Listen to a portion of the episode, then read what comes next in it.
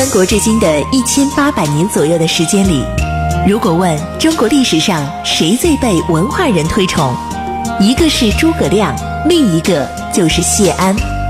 他凭借自己风流倜傥的名士之风，倾倒了李白、苏轼、王安石、辛弃疾、陆游等无数文人。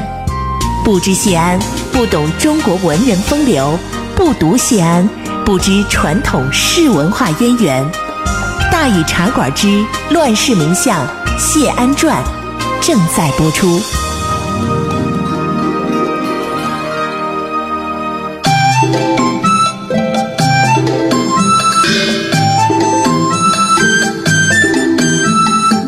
儿时风流无奈何，欲将赤骥换青鹅。不辞便送东山去，临老何人与唱歌？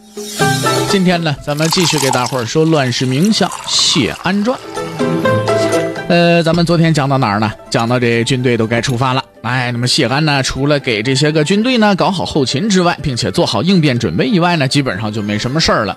反正不管真的假的，他就继续拉着大家伙呢，高高兴兴的要清谈就清谈啊，要游玩就游玩，要喝酒喝酒，要唱歌唱歌啊，整天的呢，呃，各种宴饮郊游啊。那个时候健康呢，就是这情形。结果呢，咱们昨天说了，说的远在荆州的桓冲一听啊，就坐不住了，前秦百万大军呐，你这谢安你那太不当回事儿了。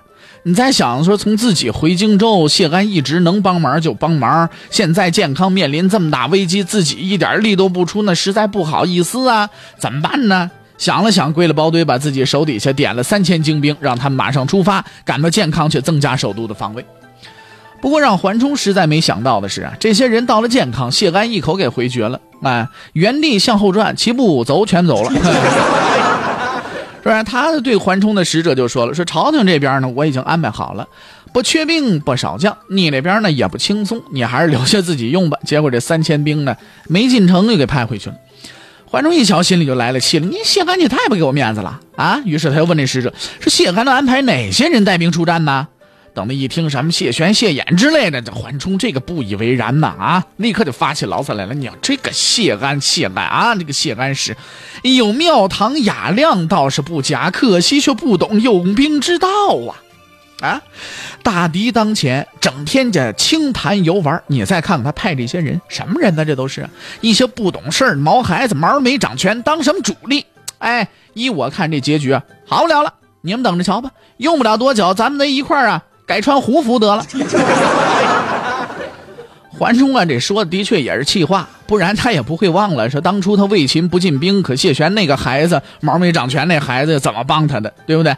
不过这里呢，谢安为什么要拒绝他？咱们昨天也说了，这里边啊是有文章的。难道健康真的不缺兵不少将吗？其实不是，只不过这桓冲这三千兵啊，的确要不得。为什么呢？首先就是这数量的问题。这事儿桓冲做的的确有点不对了，为什么不对呢？你给他三千人，你让他干什么用啊？估计只有在前秦攻破建康，晋军死差不多，双方展开巷战，这三千人兴许能派点用场。说不好听了，你这不是讽刺谢安守不住健康吗？啊！你要派三万来，兴许还能用一用。你派三千人来，你放对方百万大军，你派三千人，你笑谁呀？啊！难道这么大一首都就缺这三千人呐？上游荆州十多万人，就算同样受威胁，但是比起下游来好多了吧？那你既然要帮，你就该像点样对不对？你要是给三万，你再少点给两万，然后任由他去调遣，你看他要不要啊？桓冲这做法，说到家就是有点小家子气了。就好像一人正在等一大笔钱救命，你跑了，哟喂，你看咱们是朋友啊，我得一定得帮你，来来，给你一百块钱，你快点。谢安要是真接了这三千兵，那才叫丢人呢，是不是啊？我正需要二十万块钱启动资金，我现在正缺，朝你这借钱，行，没问题，朋友，咱必须得帮，咔给一百，你这玩意儿算什么呢？其次啊，谢安这样费尽心机的外事闲暇，正是想告诉所有人，我们这一仗啊，一定能打赢。这个首都根本就没危险，你派三千、派五千都不要紧，哎，谁也不用担心。现在他要了这三千人，大伙一瞧，嚯，原来我们谢相真是在骗人，连那三千人都当宝贝儿，看来是健康真是危险的不得了了。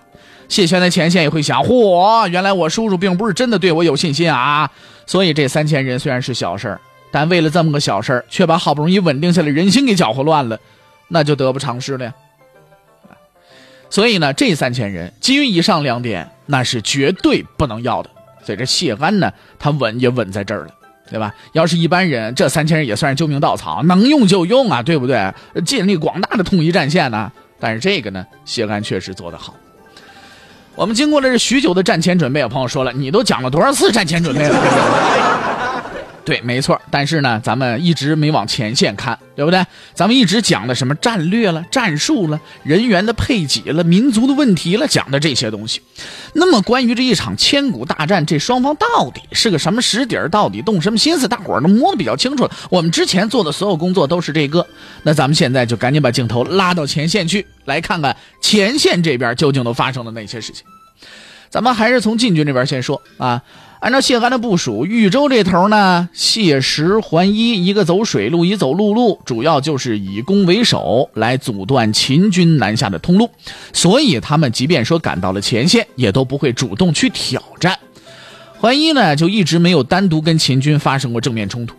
那么这场战争的最大亮点就变成北府兵了，由桓冲认为的那两个孩子来率领。但是其实呢，这时候这两个所谓的孩子。也都不小了。淝水之战这一年，谢玄已然四十岁了，谢衍也三十多了。这就是，呃，怎么说呢？他俩辈分低，所以在桓冲眼里边还觉得是孩子。桓冲那辈分呢，对不对？瞧瞧摆在谢玄眼前的这条路啊，从徐州到豫州，几乎就得是一个横扫。遇到拦路的秦军，光实现突破还不行，就算不能把敌人全都干掉。也得让他们再也不能有进攻的能力，否则他们到了你身后，要么就会对你前后夹击，要么就会跑到健康去。要说这将领年轻些也是有好处的，那就是锐气十足，乃出生的牛犊，什么也不怕。自从带了北府兵，谢玄就是这么打过来的。那么谢衍呢？谢安这得天独厚的小儿子，自幼就以真干闻名，又搭上生来长得就漂亮，一直都酷得很，连自家自己谢家自己的兄弟姊妹们，还能让他看得上的也没几个。虽然这回他是头回上阵，但是也绝对不肯丢人呐。于是这兄弟俩带六万左右的北府兵从广陵出发，一路直指豫州。淮南大战以后，北府兵经过了四年的调整和充实，也更加精干了。也许谢玄从来没有去想，他带领的这支军队，如果论起强大，那在当时的中国大地上，很可能是没有人能够匹敌的。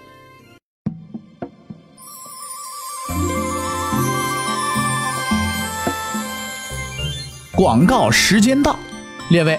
如果您想和茶馆掌柜大宇有更多的交流，劳您大驾，请移步微信订阅号，搜索“大宇茶馆”四个字然后点关注。宇是宇宙的宇，别写错喽。掌柜的大宇等着您。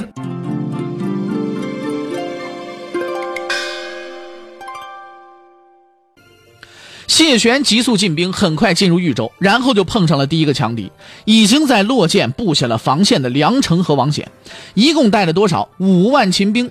梁城是前秦的名将，历来跟东晋作战呢是屡战屡胜，谢玄也早就听说过他的名气了。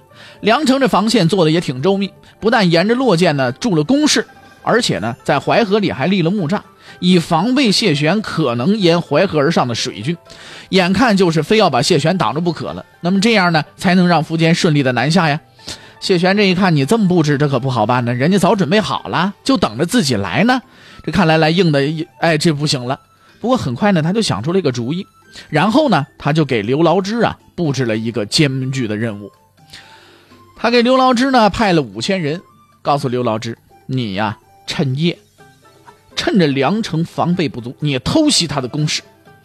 要说这任务真是有些难度啊！谢玄也没法给他多派兵，因为毕竟梁城这儿只有五万人，对前秦的大军来说这不算什么。可谢玄手里只有这些兵啊，一共就才六万来个啊，都耗在这儿，那下边仗怎么打呀？对不对？那个时候的北府将领是人人心气稳定，士气高涨，难有什么可怕的？从前那么难，咱们也过来了吗？于是刘牢之。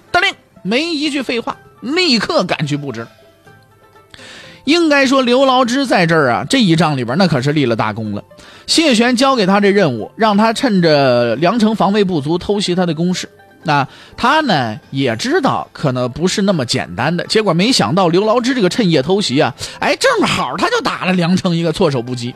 刘牢之就带着这五千北府兵一举攻破了梁城的攻势。